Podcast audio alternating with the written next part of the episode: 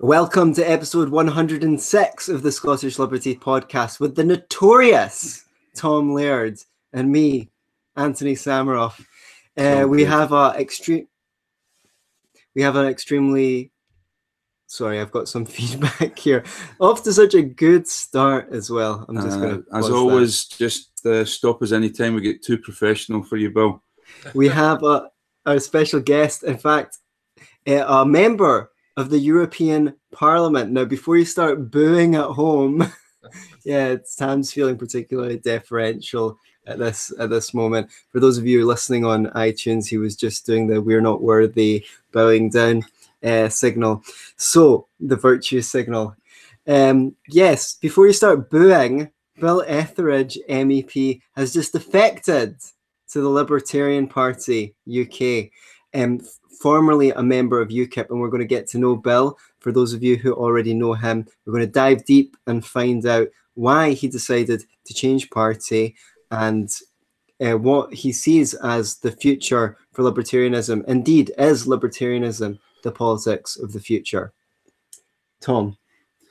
Okay, well, we'll start by saying, okay, you're you're uh, what's what why join UKIP in the first place? Because I, I, I, take it you were a conservative at one time. What was uh, what was the attraction of UKIP for you? Yeah, well, I, I started off in 2009 as a, a, member of the Conservative Party. Uh, prior to that, for 20 years, I'd been too busy in work to be bothered with politics. Uh, right. I'd been in the steel industry, uh, sales, buying and selling, that kind of stuff.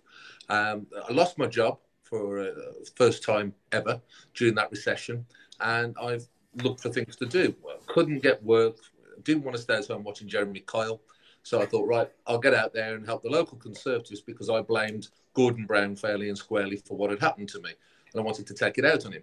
So I went out and did some leafleting, worked with them, and they offered me a job and trained me up to be a campaign executive, uh, taught me how to run elections and so on. Uh, and I stood for council election for them on one occasion. Uh, then around 2011, early 2011, I had a major fallout with them because I was a member of the campaign against political correctness. Okay. Uh, one of our stunts that we did in the campaign against political correctness was we had a whole hundreds and hundreds of people of every different ethnic background or whatever pictured holding a gollywog doll saying, and it was part of a, a discussion about how political correctness had changed perceptions. Yeah. Myself and my wife joined in with that. And then we got the most appalling uh, attacks from Conservative head office, uh, right, yeah. pending investigation for being wild racist crazies or whatever it was. Um, around about that time, I'd started talking to the local UKIP branch, who seemed to be much more attuned to my views than the modern Conservatives. And I was fortunate enough to meet Nigel Farage. And I was persuaded that, you know, this sort of Stalinist bunch of thought police and the Conservatives weren't the place for me. Uh, I'd met Cameron, Osborne, Boris Johnson, Margaret Thatcher. You know, I'd met a lot of the people to do with it, and I felt UKIP was the way forward. And at that time, uh, certainly around Nigel, it was a, a libertarian-leaning vibe that we were trying to put out. It didn't always work, but we were yeah. trying to go down a libertarian route. And from 2011 to just the other week, I was a very active member. I stood in eight different elections for all sorts of different posts. I uh, was a serving councillor for four years and still a serving MEP. Right. And when you became an MEP, were, were you one of the first uh, to, to be elected uh, to to the, the, European Parliament? Well, no, UKIP's always had, uh, uh, for the last 20 odd years, it's had a good representation in Parliament, right? European Parliament. Uh, what I was amongst the first in this new batch where we actually won the European election on, on, in 2014. And actually, because I was number three on the list for the party, I think my my uh, result was one of the last in the country to come out at about four o'clock in the morning or something like that. Right. Okay. High, highly nerve wracking. Uh, but we got out here and we were left more or less to, to, fend for ourselves. There was a handful of old stagers who'd been here years, but they, they left us to it and we sort of got on with things. Yeah, I just wanted to comment on the thing about the Conservative Party being as quick as anything to throw you under the bus in order to look good in front of the greater public. And it just goes to show that conservatism really is leftism at the speed limit. You know, we've no pushback from the conservatives on the blistering attacks that capitalism is constantly blamed for in the media. No pushback on anything of a civil libertarian nature. Definitely no pushback on any of the foreign policy excesses. I mean, they were strongly pro-war party. I don't know if they've ever, if anyone in the Conservatives has ever said, "Wow, we were really wrong to support." Um, the the war in uh, Iraq at least, uh, if not Afghanistan as well. And um, so you really can't put it up to conservatives. People have to be ideologically libertarian because they're just um, well, they're pandering. They're they're hmm. they're they just they're just trailing a few meters behind the um, the left, and they're they've ju- they're just not radical enough by nature. As conservatives, they're not radical. They're not inclined towards radicalism in one of my many dis- disciplinaries that I had when I was with the Conservative Party, uh, they took me on one side and I was taken into this office, and this guy explained to me, he said, if this is the left of politics and this is the right of politics, we're right here in the centre. And as okay. well, you might be, I'm not. Uh, right. But, but they, they, said, this is what you must be if you're a Conservative. So, you know, they have no intention of being radical or changing anything. They simply want to be social democrats in a Blairite mould and keep power. Yeah, that's that's how it strikes me. So, how long were you with UKIP altogether then? Uh, from March 2011 till two weeks ago. Right. So I mean, a major decision then to to leave, especially I mean, you could you could argue they're they're arguably one of the most successful political parties of all time, in as much as they achieved exactly uh, well we're not there yet, but they at least achieved the referendum, which wasn't wasn't even on the cards, and forced the Conservatives at least into having the referendum. So well done on that one to UKIP. Um, but so a, a, big decision then to to change and to move. So why leave UKIP then? Well, since Nigel Farage stood down as leader just after that great moment with the referendum, the party's been completely uh, seized in a civil war, and factions grew and fought each other to the death um, without Nigel's strength of personality to keep everything together. Mm. It, you know, it, it, it, chaos erupted, uh, and there were several large factions. There was a libertarian faction which I was involved in, nationalists, and Red UKIP, believe it or not. And the, the absolute winner that have come through very clearly is the nationalist strain. Uh, okay. Gerard Batten is the leader now. He's brought in a whole load of new followers. They're a nationalist party with some big state policies. It's completely changed, totally changed from what I joined.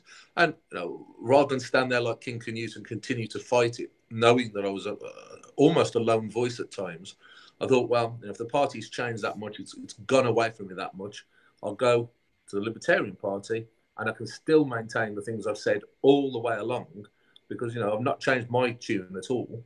Uh, but. I still continue to say those things with a party that actually agrees with me uh, mm. and uh, see if I can do some good. So, where, where do you stand then constitutionally in terms of, uh, or politically in terms of your, your job as an MEP? Does that does that trigger a by election now?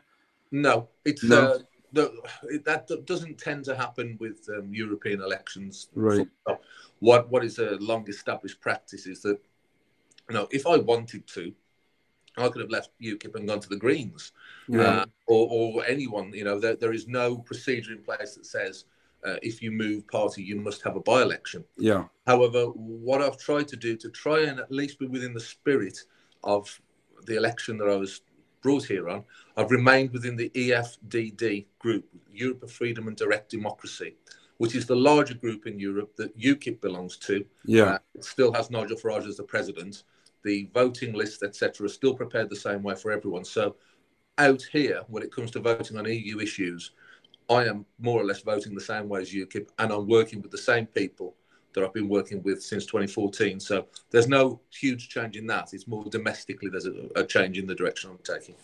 Okay, okay so uh, there's a couple of things there. One is um, so you're there to keep make sure the liberty you're you're going to be a barometer to make sure that the libertarian party maintain their principles because no doubt if they don't you'll be the first high profile character to jump ship. So so that's good to know. It takes a long time before i jump ship yeah yeah. Mm. i've been okay. fighting uh, in ukip for nearly two years uh, and fighting quite ferociously. Uh, yeah. i'm not i'm not someone who tends to like to jump ship particularly. yeah But you know, if the ship sailed off and you're still stood there, you've got to find somewhere. Yeah. Well, if the ship's sailing on the in the wrong direction, then you need to go and find a, a vehicle that's going to take you where you want to go. So let's tell let's hear a little bit about this campaign for direct democracy because I definitely think that some of our listeners will have their ears pricked up um, and want to know what exactly you mean by that. Well, the, the FDD is a group of parties which are pretty disparate and, and different in their many of their policies. Uh, they're broadly united by uh, Eurosceptic belief that there's a role for direct democracy, for referenda. Um, it includes the Five Star Movement from Italy, who are currently sharing power uh, in government there. It includes um, the Alternative for Deutschland. It includes um, independents from various different countries. Uh, some people have split away from the Front National because it was too far uh, extreme. They came over to it. It, it has to have a certain number of flags, as they call it, uh, in mm. different countries, uh, and we we have to have a common factor. The one common defining factor is we believe in direct democracy and referenda. Okay. So would that involve putting everything to the people then in terms of any any policy decision whatsoever? Would it be like hit, hit your red button now if you want to go ahead and have capital punishment, or what, how how does it work in practice? Well, that's how the five star movement tend to go. Uh, when they've got to do a, a, policy idea, they put it out to their membership and, and, and get the, the buttons pressed. It doesn't have to be like that. I think mm. it's, you know, I mean, from my point of view, uh, I think it's just a, a, support for the idea of referenda on key issues like mm. leaving the EU. Uh, I certainly don't think that you need to have a, a, vote for every time you're going to make a cup of tea. Uh, mm. You know, you, you do need to have some sort of um, where you take the decisions, but why not put it to the people from time to time? And that makes this group really unique out here in the EU because they hate referenda because, of course, they can't decide. You know, they can't. Yeah, they're they're elites. They, they're elites. They think they know better than the masses. Um, I think if we had a referendum on something like the war in Iraq, that would have probably been pretty good for, from my perspective, and uh, various things that have been quite contentious. There is an argument to be made that some things um, require extra specialized knowledge and putting putting it out to the wider public is probably not a great idea when it's say something of a complex economic nature or anything how would you respond to that well i agree i mean you know because this group promotes the idea of direct democracy it's not a, a be all and end all it's not you know we must have it for everything it's we actually accept the concept of having it for something which is yeah. a step forward from where we are now bro no, I totally agree. Not only are some things too complex to try and argue out in public, but also they're too boring. Right. You're not going to get anyone turn up to press their button. So keep it to the key big issues of the day. Yeah. Okay. Well, talk, a key big issue would be, I, was, I would suppose, recently they had a referenda in Ireland over whether or not to legalize or decriminalize abortion. Um, and now we have a situation where uh, due to direct democracy, someone like myself who holds a position that if the state exists at all, one of its main functions should be to protect the rights of the individual. And one of those individual rights would be the right to life, uh, which in my view trumps the right to choice. So there you have a, a democratic, a plebiscite decision overriding the right of the individual. How do you feel about something like that? Well, I'm not, you know, the, the, the point of regardless of what way you, you, you feel about that. I mean, it could have yeah. went the other way, and then sure. you know, one side has to live with the decision of, of the other. Yeah, I mean, you know, don't get me wrong. I'm not suggesting, and, and this group that I'm in in Europe yeah. doesn't say referenda for everything. There are some things, as you're touching on, that may just be too sensitive, or they may not be what you know. Assuming we're in government at the time, hence henceforth we're, yeah. deciding what a referendum is. We may decide it's not appropriate to put to the hmm. public mm. because it will be stated in our manifesto. We pledge to do X, Y, and Z. But there are some things that so split parties and so split movements that you know you don't have the opportunity ever to have your own uh, voice mm. represented. And right. on, on, those, some of those things, it is worth having a referendum because otherwise the people will be completely disenfranchised for always. Yeah, say for example, if you went to the man on the street and you said, Should the government give any handouts whatsoever to big business? Almost everyone's instinct would be to say no. Of course, every party has an interest of giving money to big business because that's how they get campaign finance from corporations. So that would be an example. As a um, stringent, like ideological, dare I say, I know that has a um, negative connotation when someone says they're ideological. But I just uh, what what you want me to be inconsistent? Are you, are you biological? Would you like Would you like me to be inconsistent? When I say ideological, I mean consistent, logically.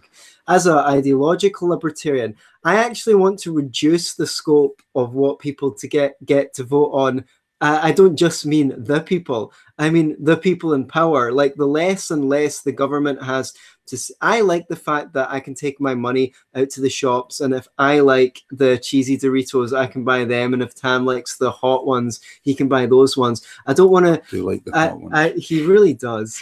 I don't want to put it to a vote where if 51% of people like the hot ones, I have to eat those things too. I don't want people to have the choice to vote over what color socks I wear, let's say. And I think the the less that, or the government indeed, you know, it might sound ridiculous. It is a ridiculous example just to illustrate a point, but let's face it, in China during the Cultural Revolution, they decided what clothes people would wear, and they wanted men and women to wear the same clothing. So it's not out the side the realms of reality to think that a government might dictate what people have to wear. So, from my perspective, the desire is to reduce the scope of what the government has a say over by any means, whether it's by direct democracy or representative democracy. Um, yeah, yeah I, I, I, see your point. And I don't, you know, I, I agree that I want less state yeah. control, mm-hmm. and that's that's the whole reason why I stand apart from what you, you know, UKIP my previous mm-hmm. party. Uh, but there are some issues uh, that you have to accept. Uh, political parties during this current, the the current form of government that we have, are divided on, and they will never give we the people a chance to be represented. You know, uh, whatever our view might be, it never gets put into a manifesto. And the EU was a perfect example because every major political party was so split. That yeah. was one way to settle it. There was no other way because you couldn't have any uh, party would put into its manifesto we're going to leave because they'd have an internal cat fight and fall out with each right. other. So that was a perfect example where it should be put to the people, and the people spoke. Thank God.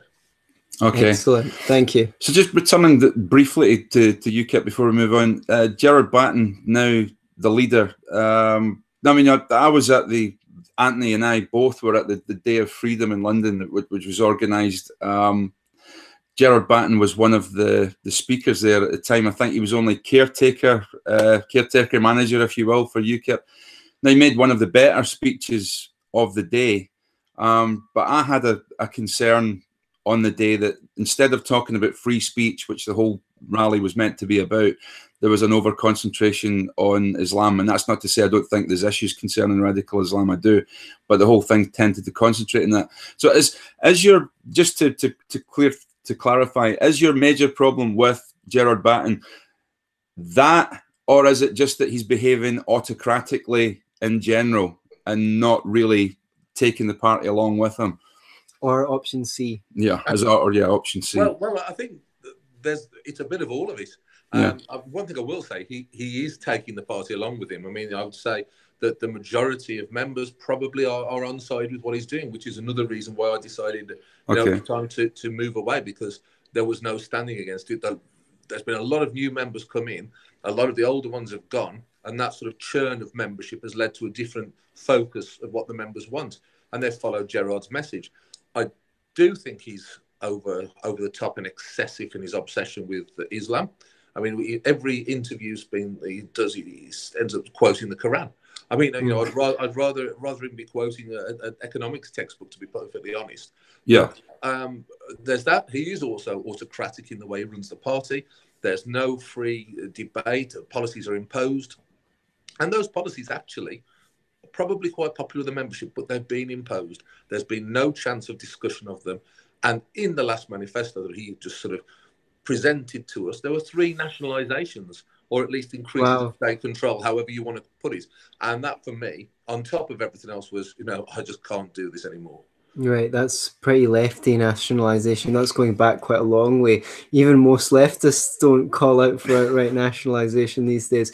So tell me what it's like, what it's been like over the last few years being an anti-EU MP in the e- in the EU. You know.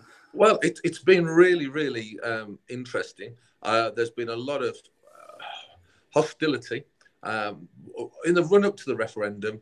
We were treated relatively okay. We, I think we were treated a little bit like crazy eccentrics. You know, they, they, they, you know, just pat them on the head and let them get on with life and, and take no notice. When we actually won the referendum, wow, it changed. Hmm. And there's a lot of people who will actually come up to you and start having a go at you if you make it a speech in Parliament. You, when you see the um, the videos, and particularly the famous ones with Nigel shouting and screaming at people and, and taking the Mickey out of them, it sounds like it's quiet, but that's because the microphones are so good. They're only picking up the speaker. They're shouting and screaming, having a go. It makes Westminster question time look like nothing. Uh, they're really having a go. It's been intense, and it still is. But the great thing is, here we are in the belly of the beast in a building that looks inside like the Death Star. You can right. go around this place and find out lots of information that they put out there thinking it's good. And we find this information, we can get it costed, we can see how it's impinging on uh, your uh, liberty and freedom and tell you. And, and I think it's been useful for that in that way. We've managed to get a lot of stuff out there that if we hadn't been in here fighting from the inside, we wouldn't have been able to find. Tell us about some scandalous uh, things that you've discovered or things about the EU um, that would make people go, "Wow, man!" That I, I've heard that that organization's pretty bad, but it's nothing like. I never realized that it. I thought it was all overstated. I never realized that they actually do things like that. Well, um, paying for internet access in Transylvania, um, paying for dog training, uh, dog welfare and uh, health centres in Hungary, um, paying for vast amounts of new IT equipment, televisions in the offices, uh, and hundreds of thousands of pounds worth at the drop of a hat. Uh, I mean, there's a huge list. Subsidised canteens where they they serve sort of you know, lobster, etc. About you know a handful of euros that's being paid for the taxpayer. There's so much that comes out of this place. There's a uh, a list as long as, as, your arm, and certainly some of the things that you you're party to is when you hear things like Nick Clegg saying that a European army is um, a dangerous fantasy. I think he said. Mm. At the same time as he was saying that, we could see the stuff coming through here showing it was real. Yeah. yeah. So there's so much you can find out from from the absurd, you know, the, the, the dog welfare centres to the downright dangerous EU armies being here. In fairness, they don't hide it and it's mm. there. Just you just go out and get it. It pings up on my screen or it comes up on the information center. There's so much of it, and I would urge anyone, you know, uh, have a look if you can on my on my Facebook page. I put all this stuff out there. Mm. Um, everything we find, we get out there, and on the website, so it's there to see. Uh, right. Nothing hidden. Yeah, absolutely. Nothing's hidden away. You can see everything we're finding out, and there's a hell of a lot. You know, you could spend days on this crap. I have to say though, it was bloody good lobster you flew me out for, Bill. well, one of the best. so, some uh, there's been a few uh, high-profile uh, kippers that have that have left recently, um, and they've, they've went separate ways. Stephen Woolfe bizarrely has gone to the Conservatives. I've heard. I don't know what don't know what that's all about. You've gone to the Libertarian Party UK. Uh, good stuff. What what was what was what was the reason behind going to the Libertarian Party UK? Because I'm not um, in this to be a, a lifelong politician and make right. a career out of it. Um, if I wanted to have a chance of walking into somewhere with a safe seat to go for and then spending the next 10, 15 years uh, on my backside building up the money and getting a pension, I'd have tried to join the Conservatives or, or one of the main parties. Yeah.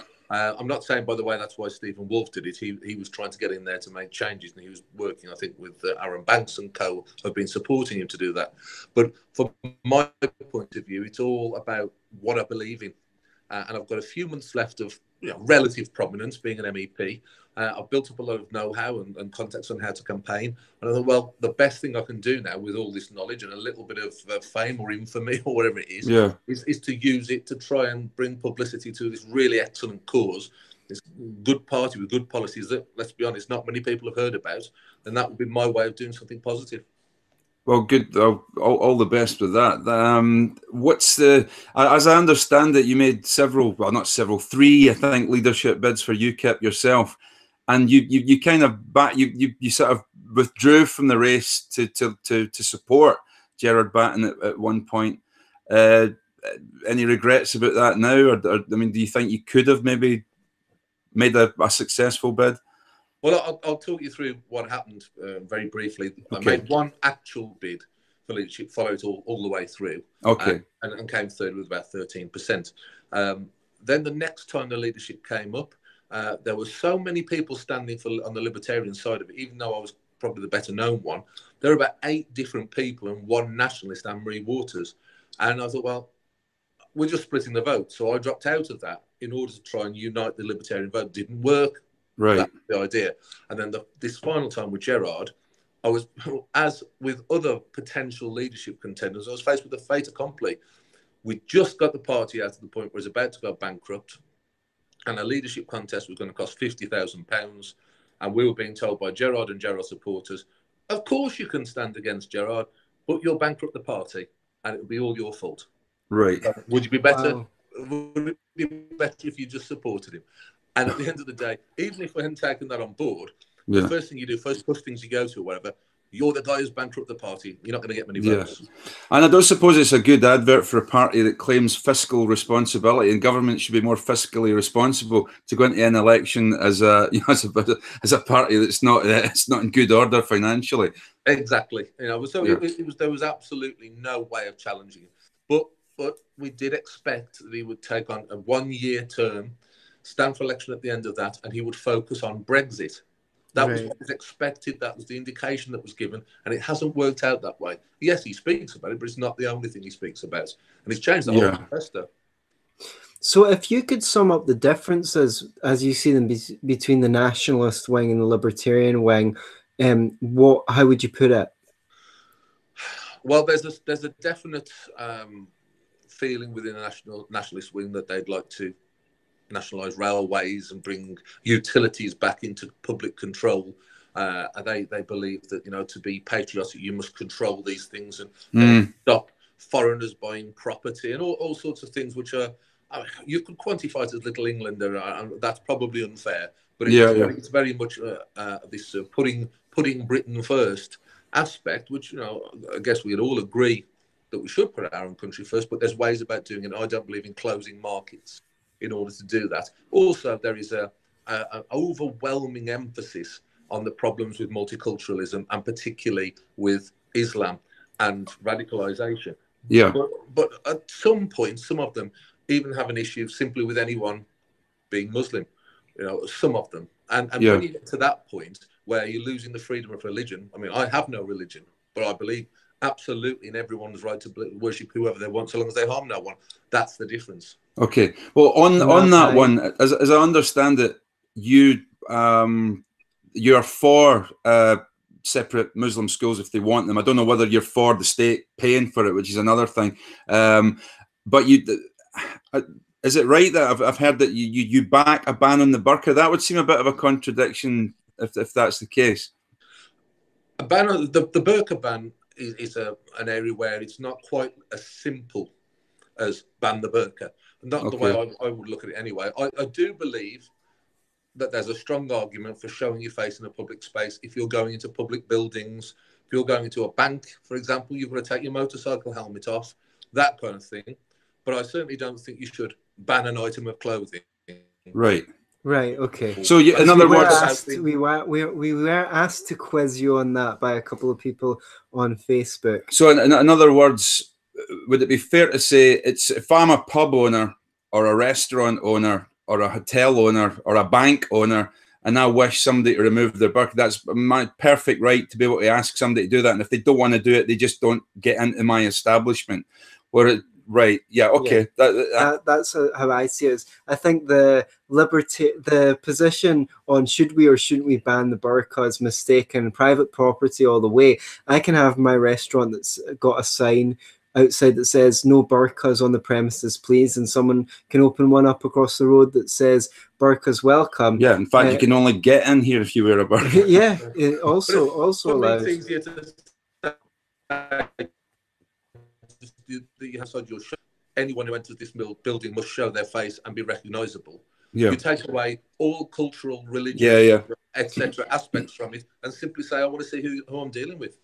Okay, so I'm from a Jewish background. Do you think it should be illegal? I know this is far fetched and probably wouldn't happen, but for someone to put a sign out uh, in the window of their own restaurant saying no Jews. Well, I, I think that if you're getting that's what I tried to say the last sentence. I Mhm. don't think I don't want anything that implies no Jews, no Muslims, no Afro Caribbeans, no blah blah blah. I simply want something that means that if you're going in, you're recognisable. Absolutely no. You should not be able to ban people on the basis of their race or faith. Okay. Building. Uh, see, we we we, uh, we are Okay, maybe a little as, bit as, more as, radical. as a pure you. libertarian, I might not agree with somebody doing that, but I think they've got a perfect right Yeah. to say, you know, we don't like, and then I've got a perfect right not to do business with them. Well, in many Yeah. ways, I'm impure, and being a libertarian, I'm impure as well. But I do I do my best to get there. Okay. Uh, Thank uh, uh, so more more on the impure than pure libertarian stuff. What's what's the limitations of the state then, as far as you're concerned? How about healthcare? How do you feel about state healthcare? Is it something that you think the state should take care of, or is it something that you would like to see more democratized or more deregulated? Healthcare is the most poisonous issue in British politics. Yep. It has been completely Thank you. it has been completely weaponized by the left. Now, you even talk about it.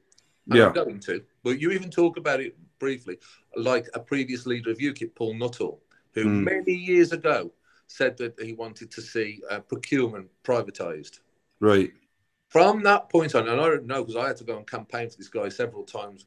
He's the man who wants to privatize the health service. He'll leave us dying in the streets. If You've only. got, you've got to, well, yeah, you've got to be really careful how you go about it. Now, in my opinion, yeah, the National Health Service model as it stands now is completely unworkable, and in a very short period of time will be proved to be so because just won't be able to afford it.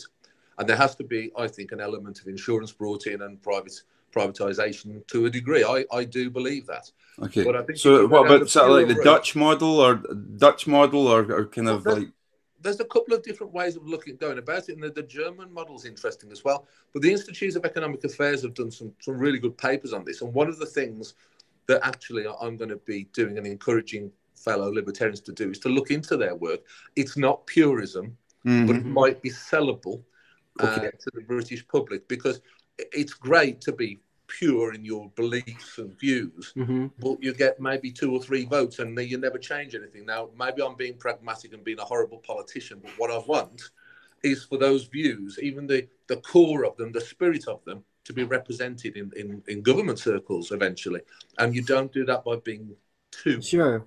Too pure. We've got um policy, a healthcare policy for the Scottish Libertarian Party. I know that some really ingenious minds worked hard hard on that. Um, who was and- who did, could you give us an example? uh, well, Derek Scott did some work on it, and um, oh, oh yeah, uh, Anthony Sammeroff. He he. I know he put some serious uh, research Okay. into the into yeah, but but again, it's not a pure. It's not a pure pol- policy from a libertarian perspective. But there's like what we talk about on our show, and uh, what.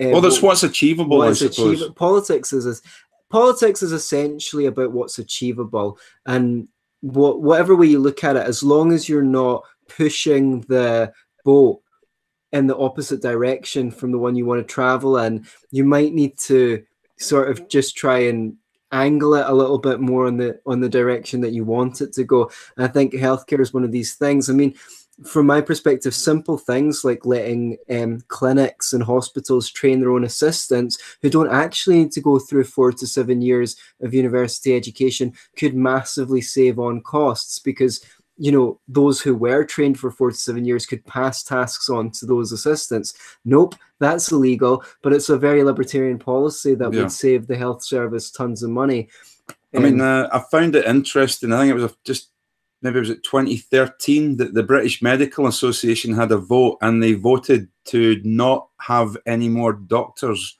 trained and they also voted uh, to prevent any new medical schools from being established.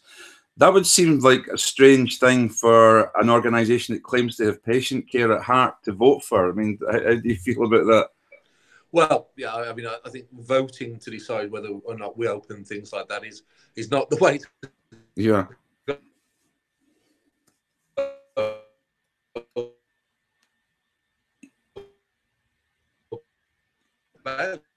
You know what, public discourse. And then, sorry, sorry, Bill, we just we just we, lost you there for a while. Um, we, lost you. Could you, you that, could you just repeat after? Uh, yeah, about yeah. Uh, yeah. Idea, ideas about change the NHS uh, have got to be put into the public discourse. We've got to get them out there in a way that is um, palatable for discussion to start on them, and then to start actually getting people to think there is another way because there is a massive amount of brainwashing and propaganda about the NHS. Even if you look at the Olympics um, opening ceremony, yeah. we, we, love the NHS and all this. It's it's like a cult. Um, at, the of, at, at, the end of the day, we've got to try and get this conversation going and say there's more to it than this. We can make changes. It doesn't mean you're going to be left dying in the street. Yeah. And and people need to, you know, it's going to take time to do, but I'm all for going into it. So I mean, you would almost think that that Olympic opening ceremony had been designed by some sort of leftist guy. Know, strange. it was very yeah. Soviet.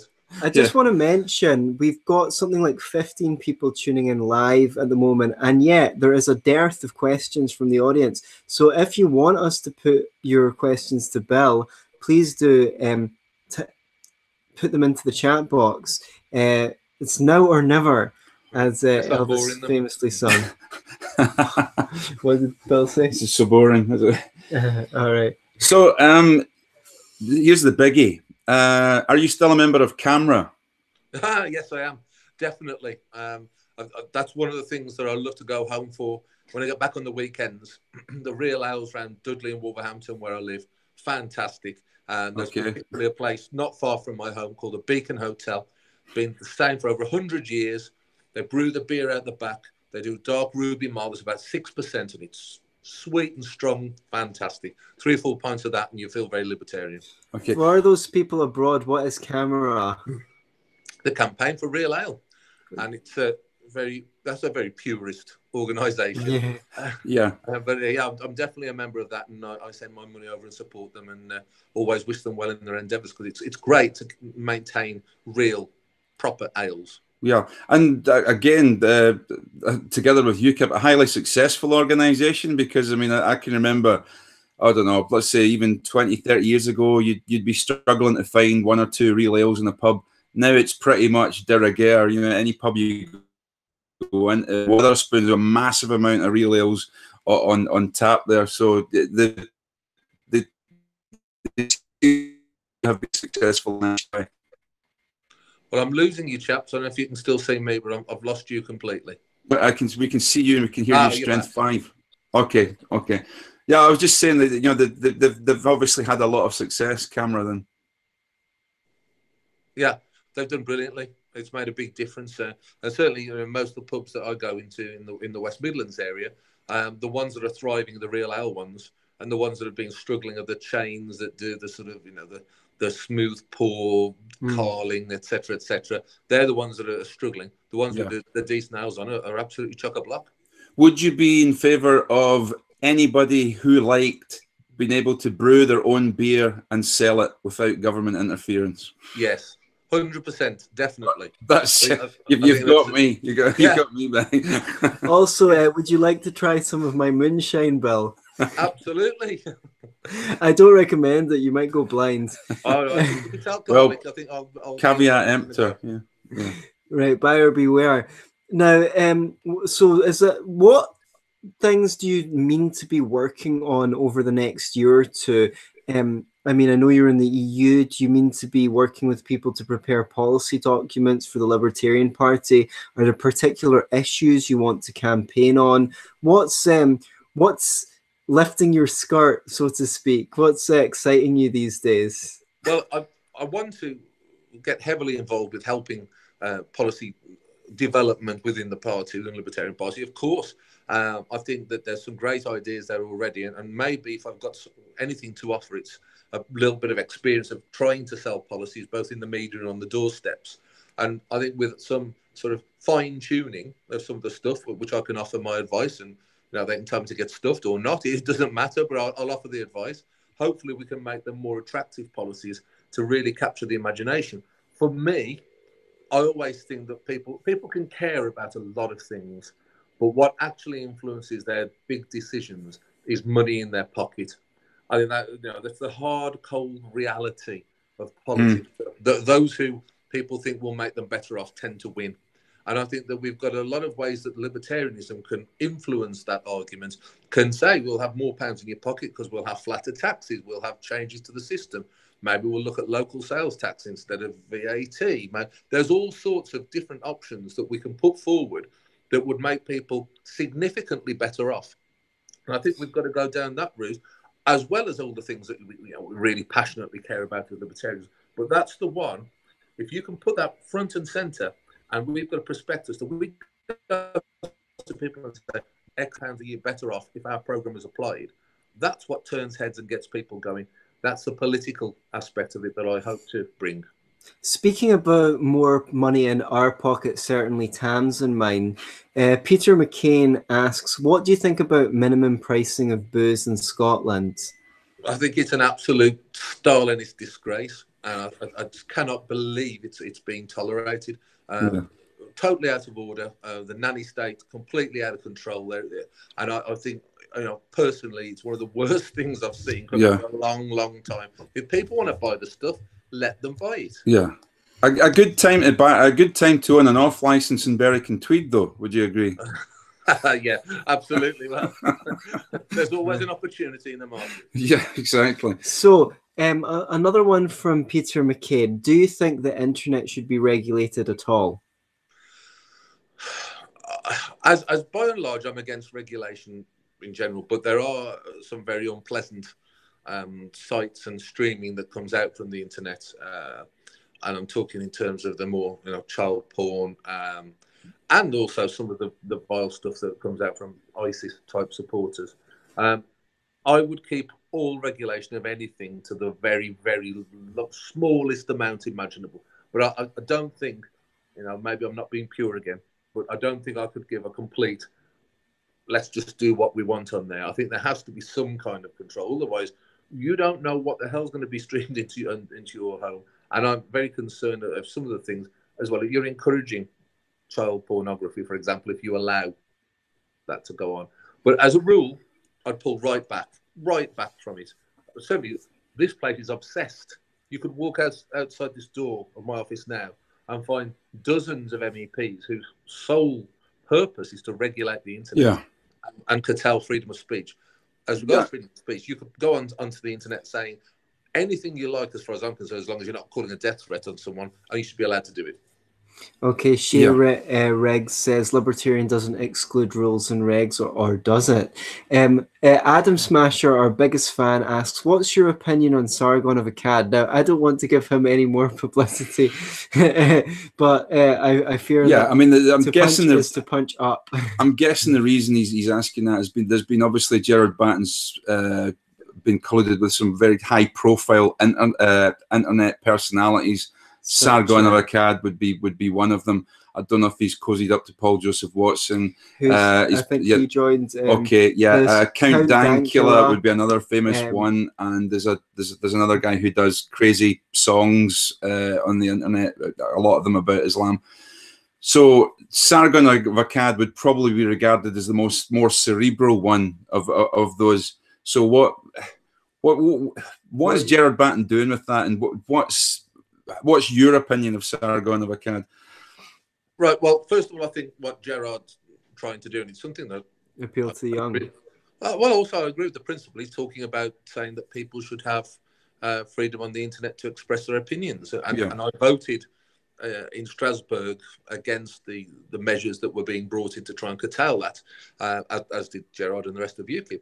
Um, so I, I, agree with the campaign there what do I think of these people? To be honest with you, I've never watched their stuff, so I haven't. I Mm. haven't got a clue. Um, the only one Well, you'd be better off watching the, the Scottish Liberty podcast. You'll get Yeah, far don't, more don't look at far, them. far more nuanced uh, uh, analysis from this show than from anything that comes out of Sargon Akkad. I hope he trolls us back. Yeah. But it's interesting though. I mean, with the Dankula thing, and it, it is a real concern because, um, I mean, I don't know if you're familiar with that. That was the guy with the, the Nazi pug, and, and, and yeah, and the disgrace was there was not one in Scotland, at least, there was not one single politician who was prepared to go on record. And uh, sorry, I was just I was just giving Anthony a nudge there. He's got a tendency to yawn while I'm speaking, so I'm going to punch him next time. sleep. Yeah, so just kidding. I've, I've completely lost the thread now. Where was I going? Yeah, but Dankula with the Nazi pug. Not one politician in Scotland was prepared to come out and, and, and say, look, I might not like this guy. I, I think he's a clown. I think that what he did was beyond the pale. However, he doesn't deserve to be arrested and go to jail for it.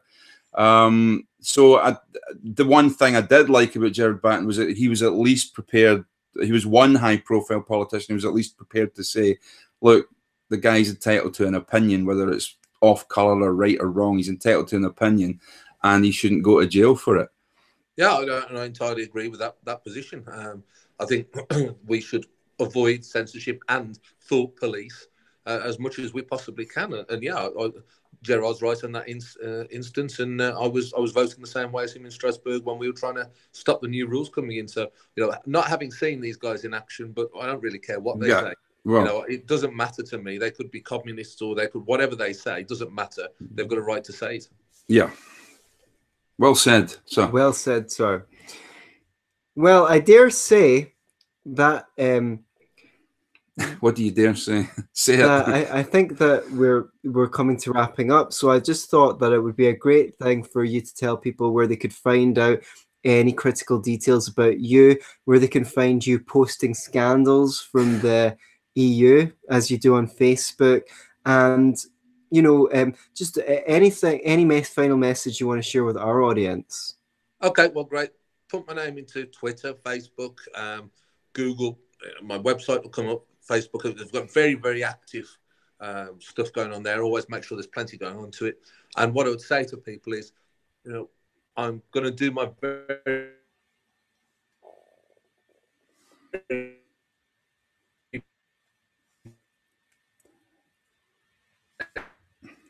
Are you there, Bill? We've lost you again. That's ironic. You're going to do your very best to have your voice heard on YouTube, bear in mind, I'm despite. Despite despite technical, difficulties. Just one more time. They might have heard at home, but we didn't hear what you're going to try your very best to do. So once more for the road. right, to, very best to represent a broad range of libertarian views on virtually every aspect of politics, particularly the EU side of things, Yeah. as much as I can. You know, uh, make sure that message gets out there, get some media coverage, and make sure people are exposed to libertarian thinking. Okay. And will you be seeking re-election as an MEP? No, because we're leaving the EU. Okay. Excellent. Good. Uh, let's hope that let's hope that prediction from this this show at least comes true. Uh, yes.